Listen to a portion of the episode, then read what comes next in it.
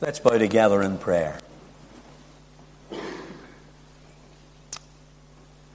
Our Father, we thank you that we hold in our hands this morning this wonderful book, the Bible. We thank you, Lord, for the Word of God. We thank you that it's a lamp to our feet and a light to our pathway. We thank you that the entrance of thy Word bringeth light. We thank you that the Lord Jesus prayed, Sanctify them through thy truth. Thy word is truth.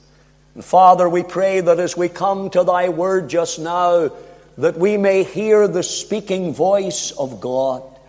May the word of the Lord have free course in our midst and be glorified. And Father, speak in the stillness while we wait on thee. Hush our hearts to listen in expectancy. Through Jesus Christ our Lord, we pray. Amen. I want you to take your Bible and turn with me to 1 Corinthians chapter 11, please. I want to thank Brian for his kind words of welcome. It's always a joy and privilege to be with you in Saintfield and to have this opportunity of ministering the Word of God. Do remember our gospel service this evening, and if there's some unsaved or backsliders that you could invite in or text or bring along, I want to talk to you tonight on the subject, very solemn subject eternity were.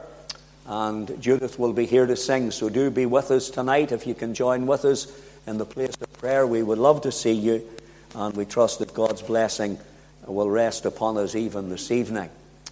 I do pray for you regularly, said Brian. Well, I just want to assure the elders that I pray for them daily. Every day, I pray for the elders of this church that the Lord will guide them and that the Lord will lead them in these days of vacancy. We're turning to 1 Corinthians chapter 11, and we're reading at verse 17. I want to talk to you this morning about the Lord's Supper option or obligation. The Lord's Supper, option or obligation. And we're reading in 1 Corinthians 11, and we're reading at verse 17. Now, in this that I declare unto you, I praise you not, that ye come together not for the better, but for the worse. First, first of all, when you come together in the church, I hear that there be divisions among you, and I partly believe it. For there must be also heresies or factions among you, that ye which are approved may be made manifest among you. When ye come together, Therefore, into one place, this is not to eat the Lord's Supper. For in eating every one taketh before other his, his, his own supper, and one is hungry and another is drunken. What? Have ye not houses to eat and drink in? Or despise ye the church of God and shame them that have not? What shall I say to you? Shall I praise you in this? I praise you not. For I have received of the Lord that which also I delivered unto you, that the Lord Jesus, the same night in which he was betrayed, took bread. And when he had given thanks, he brake it and said, Take, eat, this is my body which is broken for you. This do in remembrance of me. After the same manner also he took the cup. When he had supped, saying, This cup is the New Testament in my blood. This do ye as oft as ye drink it in remembrance of me. For as often as ye eat this bread and drink this cup, ye do shew the Lord's death till he come. Wherefore, whosoever shall eat this bread and drink this cup of the Lord unworthily shall be guilty of the body and blood of the Lord. But let a man examine himself, and so let him eat of that bread and drink of that cup. For he that eateth and drinketh unworthily eateth and drinketh damnation to himself, not discerning the Lord's body. For this cause many are weak and sickly among you, and many sleep. For if we would judge ourselves, we should not be judged. But when we are judged, we are chastened of the Lord, that we should not be condemned with the world. Wherefore, my brethren, when you come together to eat, tarry one for another. And if any man hunger, let him eat at home, that ye come not together unto condemnation. And the rest will I set in order when I come. Let's keep our Bibles open there at 1 Corinthians chapter 11. All wasn't well within the church at Corinth. Divisions and disorders and difficulties marred the life of this highly gifted church. And Paul's object in writing was to rebuke the disorders and to resolve the difficulties. One such disorder surrounded the abuse of the Lord's table. You see, the early church developed fellowship meals that came to be called love feasts. Uh, and it would seem that these love feasts were climaxed by the observance of the Lord's Supper. The love feasts were congregational meals. They were stressing fellowship and affection and mutual caring among the believers. And this emphasis on oneness, this emphasis on unity, led very readily into a remembrance of the unifying work of Christ upon the cross. The church at Corinth followed this custom. There was the love feast, and then there was the observance of the Lord's Supper. What was happening, however, was a travesty of love. For the rich man would sit at one end of the table, eat and eat sumptuously, and the poor man would sit at the other end of the table with his meager fare. And then immediately coming on top of this love feast came the observance of the Lord's Supper. You see, the two things contradicted each other. The original idea of the love feast was sharing, but that idea had been lost. Indeed, some of the members were even getting drunk. It's likely that this love feast was the only decent meal that some of the poor members had during the week. But to be treated scornfully by the richer members not only hurt their stomachs, it hurt their pride. disgraceful scenes marked this gathering, so much so that Paul says it had lost its character. It was certainly not for the honor of the Savior, nor did it reflect the oneness of the saints. You see what Paul says in verse 20. Notice what he says.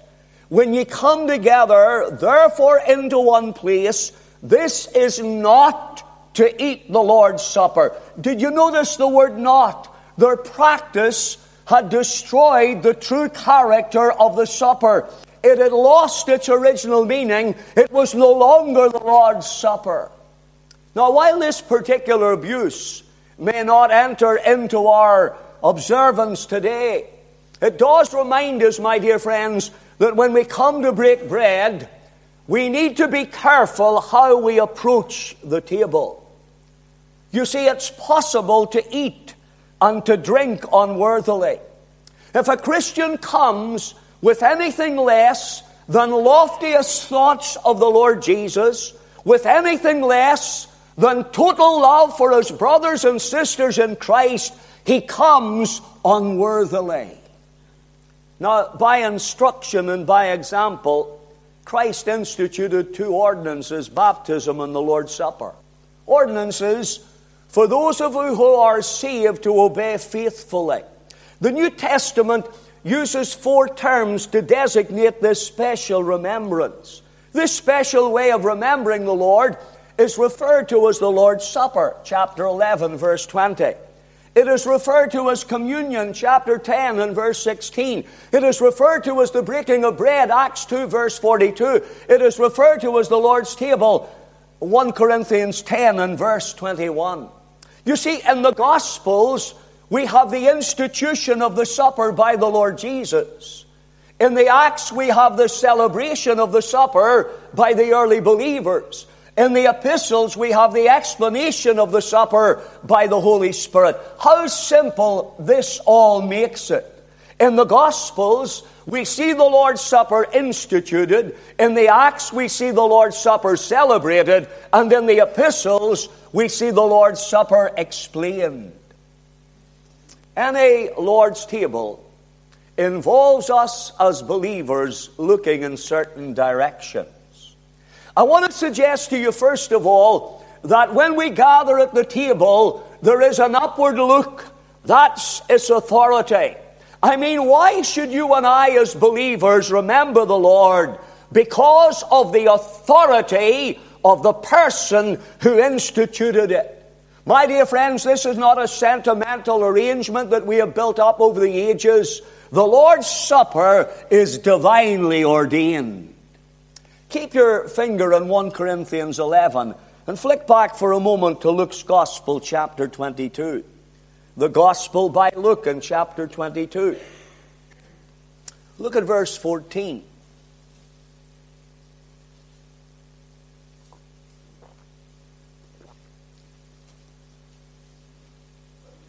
Luke 22 and verse 14. And when the hour was come, he, the Lord Jesus, sat down and the twelve apostles with him. And he said unto them, With desire, I have desired to eat this Passover with you before I, su- before I suffer. For I say unto you, I will not any more eat thereof until it be fulfilled in the kingdom of God. And he took the cup and gave thanks and said, Take this and divide it among yourselves. For I say unto you, I will not drink of the fruit of the vine until the kingdom of God shall come. And he took bread and gave thanks and brake it and gave unto them, saying, This is my body which is given for you. This do in remembrance of me. Likewise also, also the cup after supper, saying, This cup is the New Testament in my blood, which is shed for you. So we can see right away the Lord's Supper is an obligation. It is our solemn duty to remember the Lord because He Himself commanded this. Christ established this ordinance to be a divine institution. He gave no other way of remembering Him, so this can neither be replaced or amended. Is it not astonishing this morning that we who are redeemed by the precious blood of Christ need a, need a reminder? And yet, such is the Lord's understanding of our hearts, the weakness, the treachery of our hearts, that He has made provision for us in this forget me not feast. You remember the warning that the Lord gave to the nation of Israel? He said on one occasion to them, Beware lest thou forget the Lord. It was to ensure that they did not forget how He had redeemed them out of Egypt, that He gave them the Passover feast. And does the Lord's Supper not serve the same purpose? It is given to us to ensure, to ensure that we, His people, never forget, never lose the meaning of what He did for us by purchasing, purchasing us with His precious blood at the place called Calvary. You see, my friends, when we gather around the Lord's table, we're not gathering at our own impulse. We're not gathering at our own inclination. We're gathering at this table because He has ordained that we should do so. This is not an option that you and I can take or leave. This is an obligation. I challenge you this morning. How can you, as a Christian believer, walk out when the Lord's table is set? How can you? For some flimsy social or domestic reason, leave the building when the table is spread? How can you turn your back on the dying request of the Savior who said, This do in remembrance of me, and yet many believers do? Some have never eaten and drunk at this table. Some do it intermittently. Some stay away for a variety of reasons. How deeply offensive it must be to the Savior to see multitudes of Christians file out of Baptist churches on a Lord's Day morning and only a handful remain to remember the one who shed his blood for us, but you're too busy. You're too taken up with more important things, with more urgent things, to take a little time in solemn remembrance of Christ. What a shocking revelation of us personally and corporately, for the Lord's table is an obligation. Something else.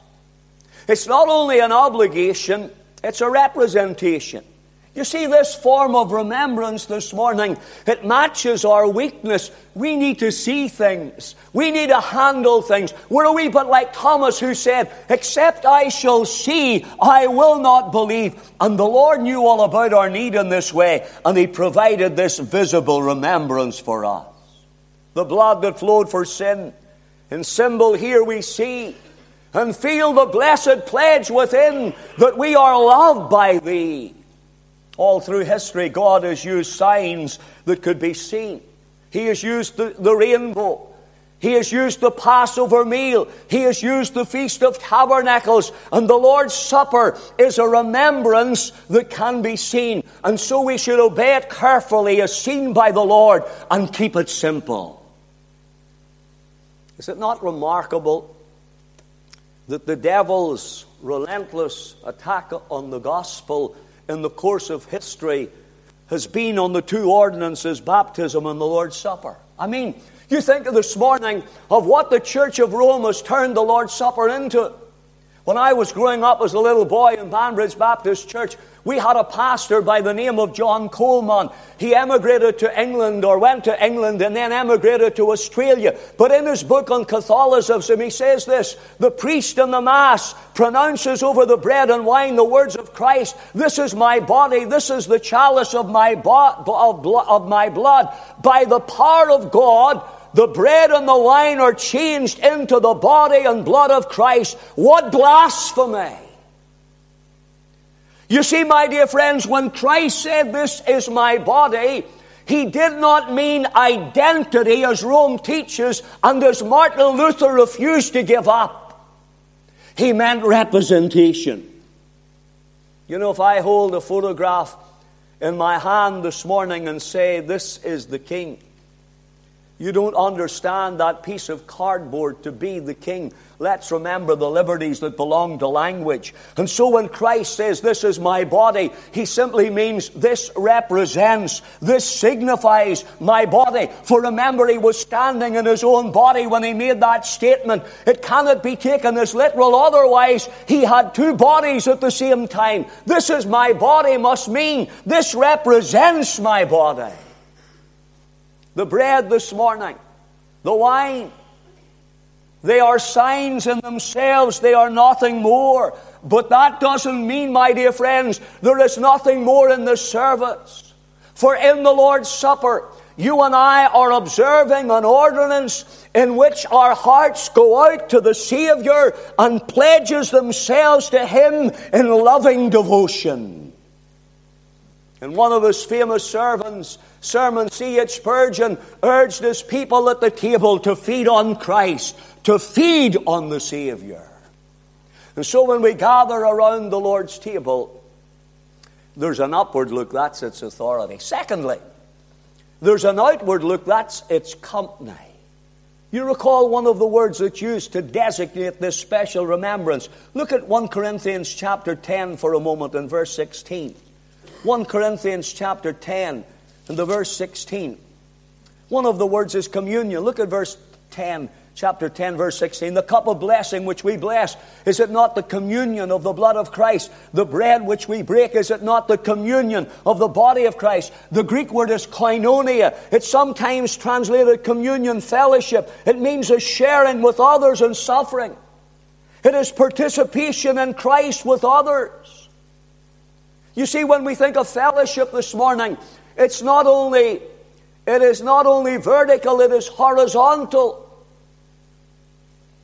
This concept of fellowship is outward as well as upward.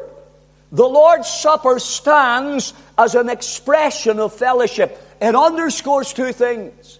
It underscores the redeemed character of this company. The Lord's table assumes the church. This is a church ordinance. We observe it together. It's a command that we cannot obey alone. Look at Paul's emphasis in this chapter. Look at chapter 11. Look at verse 17. Now, in this that I declare unto you, I praise ye not, that ye what? Come together. Verse 18 for first of all, when ye come together, verse 20, when ye come together, Verse 33, wherefore, my brethren, when ye come together, verse 34, if any man hunger, let him eat at home, that ye come not together. You can't do this through sermon audio. You can't do this through Facebook. You can't do this through YouTube. You can't do this through Zoom. This was a practice that they were following, namely to eat the Lord's Supper by coming together. It's an activity of the church. It's an institution that belongs to the company of believers. That helps us to explain whether we're justified in coming to the table or not. You see, the Lord's table is only for those who know the Savior. You know Him this morning? Are you saved? Are you redeemed by blood? Then the Lord's table is for you. I want you to see the redeemed character of this company, and then I want you to see the regular practice of this company. You'll notice what the Lord said. Have a look at it in verse 24. And when he had given thanks, he brake it and said, Eat this is my body, which is broken for you. This do in remembrance of me. And he uses the present continuous tense. He means keep on doing this in remembrance of me. It's a thing to be done again and again and again. Look at what Paul says in verse 26. He says, as often as ye eat this bread. He doesn't say as seldom. He says as often. It would seem when you turn to the book of Acts that they observed the Lord's table once every day. And then when you come to, to chapter 20, it, it would appear that by chapter 20 in the book of Acts, it had become a weekly remembrance. It says on the, upon the first day of the week when the disciples came together to break bread, the first day of the week. Not once a year, not once a quarter, not once a month. Their habit was to break bread on the first day of the week. Do you remember when you were in love? For some of us, that wasn't yesterday. To be with your fiance was a real pleasure. How would you have responded if someone had said, limit yourself to once every three months? What would you have said? You would have said, I love her so much, I want to be with her as often as possible. Tell me this morning, have you fallen out of love with Christ? Is that why you never come to the table? And so when we come to the Lord's table, there's an upward look, that's its authority. There's an outward look, that's its company. Here's the third thing. There's a backward look, that's its memory. You remember what the risen Lord said to Mary at the garden tomb Woman, why weepest thou? Whom seekest thou? Why do you come to the Lord's table? What do you come for? Whom seekest thou? Have you come seeking Him? Have you come to be occupied with Him? Or to think upon Him, to thank Him, to tell Him how much we appreciate His worth and His work that has brought such glory to God and blessing to us? You see this word remembrance that we find in this passage in verse 24? It means to consciously call to mind. And the definition is this that when we come to the Lord's table, we must use our minds to pay attention. You say, what are we to call to mind? The person of Jesus Christ. Look at verse 24. And when he had given thanks, he brake it and said, Take, eat, this is my body, which is broken for you. This do in remembrance of me. I'm here to tell you this morning the Lord's not asking us to remember a date. And He's not asking us to remember a place. And He's not asking us to remember a doctrine. And He's not asking us to remember an event. He's asking us this do in remembrance of me. We must strive to make more of the Lord of the feast than the feast of the Lord. Remember me as you come to the table. Call me to mind. The lowly Nazarene, who was made in the likeness of man. The crucified Savior, whose death was vicarious in its nature. The victorious Redeemer, who rose from the grave the ascended Lord who went back into heaven, me, the, the interceding advocate who pleads with you before the Father's throne, me, the coming bridegroom who's coming one day to the air to take from the world his own, this do in remembrance of me. When you sit at the table, do you do that? Do you remember him? Do you remember the person of Christ? Are your thoughts full of Christ? My friends, this morning I speak to my own soul. Are we not appalled at times when we come to the Lord's table and we do everything but remember Him?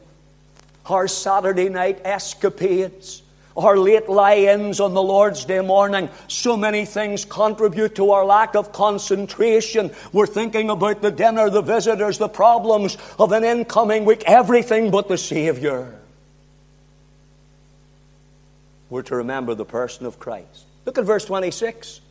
We're to remember the passion of Christ. For as often as ye eat this bread and drink this cup, you do show the Lord's death till he come. You see, this forget me not feast is to be Christ centered in its nature, brethren. Will you remember that when you minister at the table? Will you remember that when you pray at the table? It is Christ that we want to see at the table. You know, for most of us, we try and forget how our loved ones have died. Christ wants us to remember how He died. Why? Because everything that you and I have this morning centers on the death of Christ. Look at verse 26. For as often as ye eat this bread and drink this cup, ye do show. The word show means proclaim as a message. You do show the Lord's death till He come. What a testimony. You see, when you gather at the table, you're telling the world that your salvation is not depending on your own doing. Your salvation is dependent on the death, the burial, the resurrection of Jesus Christ. And my friend, when you neglect to partake of the table, you're just advertising what you think of the sacrifice of Christ. Maybe you're saying this morning, well, Dennis, with what degree of vividness am I to remember the passion of Christ? Well, look at verse 24. And when he had given thanks, he brake it and said, Take, eat this of my body, which is broken for you. This do in remembrance of me. After the same manner also he took the cup when he had supped, saying, This cup is the new covenant in my blood. This do you as often as ye drink it in remembrance of me. The bread suggests the humiliation to which his body was subjected. The wine suggests the precious blood.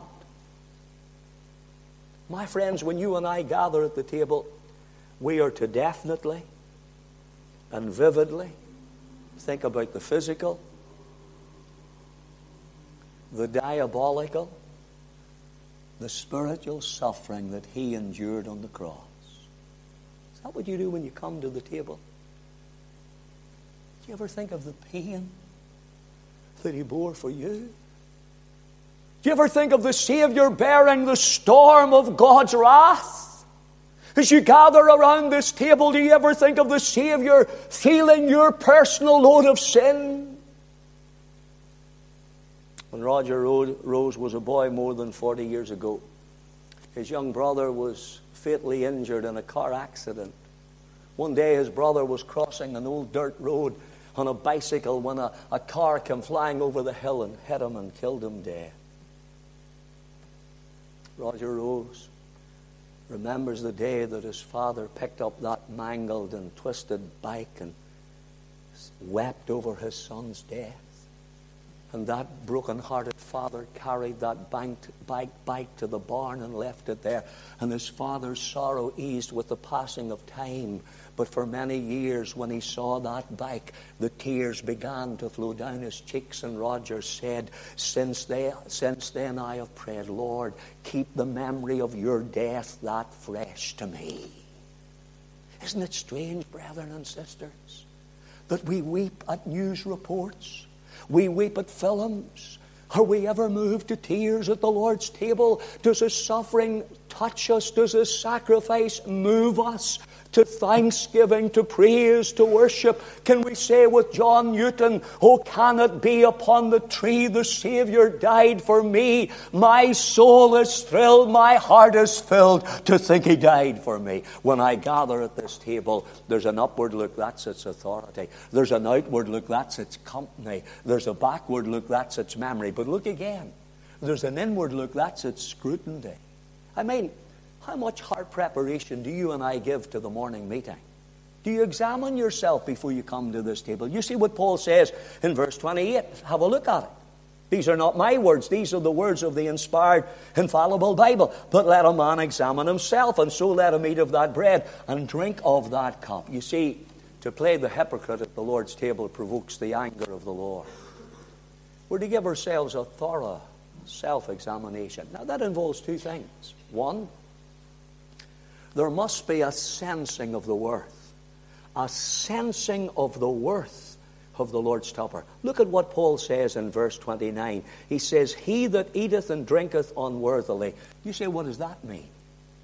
Well, it doesn't mean if anyone who is not worthy partakes. All believers this morning are positionally worthy because of their acceptance in God through Christ. But one could be conditionally unworthy because of irreverent behavior. You see, this word refers to attitude, it refers to deportment. Paul is saying, if anyone partakes in an unworthy manner, was this not the failure of the Corinthian church? There was this cavalier attitude to the table. Sometimes we meet believers who say to us, I won't go to the table for I'm not worthy. My friend, listen, none of us are worthy. There's only one who's worthy this morning, and that's the Lord Jesus Christ. But is this not the way to come? You see, to partake of the Lord's table unworthily is to take it without regard to its true worth. It's to come to the table complacently and light-heartedly, but surely to be weighed down with a sense of our own unworthiness is to take the Lord's Supper worthily. Stories told of a service in Scotland. The Lord's Supper was being observed. Dr. Duncan of Edinburgh was present. In the front seat was a lady who was weeping and she was in great distress. And as the emblems were passed around from one person to another, this lady indicated to the elder that she did not want to be partaking. Dr. Duncan at once perceived the situation. He got up and left his seat, and he rose and he took the cup from the elder and he said, Take it, dear. It's for sinners. And indeed it, and indeed it is. But sinners saved by the grace of God must not take the Lord's Supper lightly. You know, sometimes, dear friends, I've sat in the middle of congregations, I've seen men stretch out their feet and put their feet on the seat before them.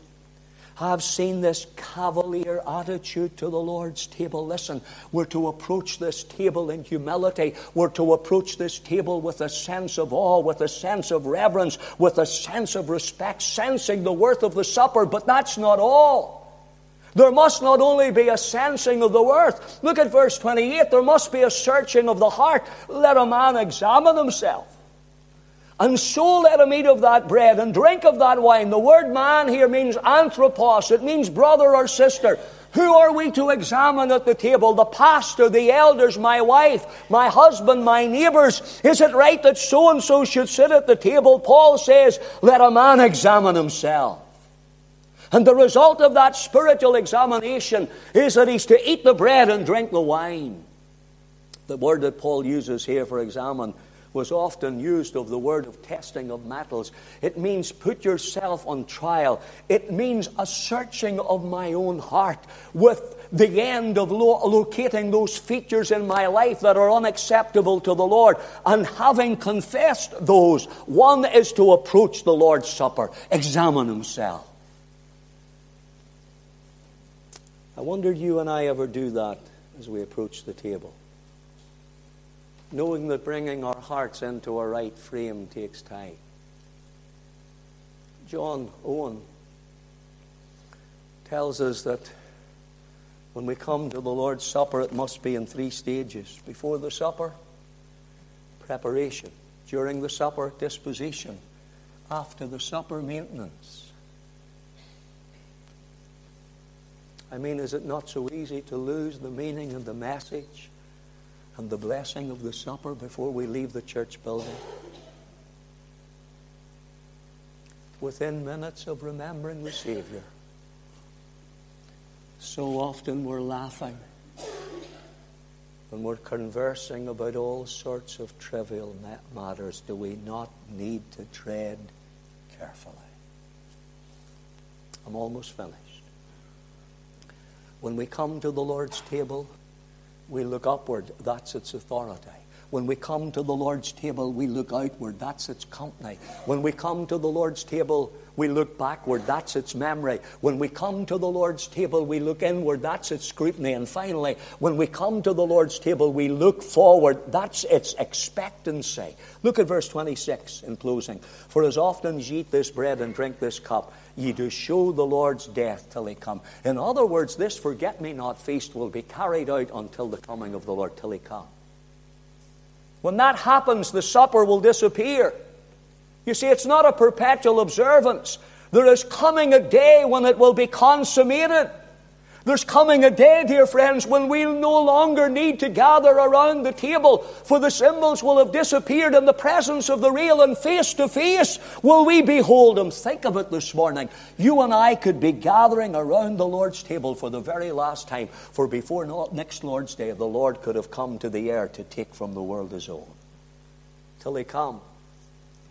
When that happens, when that happens, the supper will disappear. When that happens, the Savior will reappear. Unto them that look for him shall he appear the second time without sin unto salvation. The Lord himself shall descend from heaven with a shout. I wonder, did you notice in chapter 11 of 1 Corinthians, there's the principle of headship. Paul talks about head covering in the opening part of the chapter. The outworking of that is that a man comes into worship with his head uncovered, and a lady comes into worship with her head covered. There's the principle of headship. Ah, but when he comes to this latter part of the chapter, he's talking about lordship. Not headship, but lordship. And he uses the word Lord at least eight times. I wonder, does the Lord have to say to you this morning in relation to this table? Why call ye me Lord, Lord? Do not the things which I say. Stories told of a little boy who was admitted to an orphanage, an orphanage after his parents were killed. One of the first items on the agenda was to get this wee boy a new set of clothes. And so he was given a new pair of trousers and a new shirt and a new pair of shoes. And lastly, he was offered a new hat, but he refused to take it. He wanted to hold on to his worse for the wear hat. Finally, the sister of the home was able to coax, coax him in trying out this new cap, and he, he tried it on and he liked it and he really loved it. But then he did something very funny. He reached inside his old cap and he tore the lining out of it and placed it into his pocket. Noticing the sister of the home had a puzzled look on her face, he said, that lining is part of my mother's dress. It's all of I've got left of her. Somehow it seems to bring her back. That dress reminded that little boy of her. This table reminds me of him. Now tell me. What will you do with the Savior's command this morning? This do in remembrance of me. Will you say with James Montgomery, Remember thee in all thy pain and all thy love to me, yea, while a breath, a pulse remains. I will remember thee. Let's pray.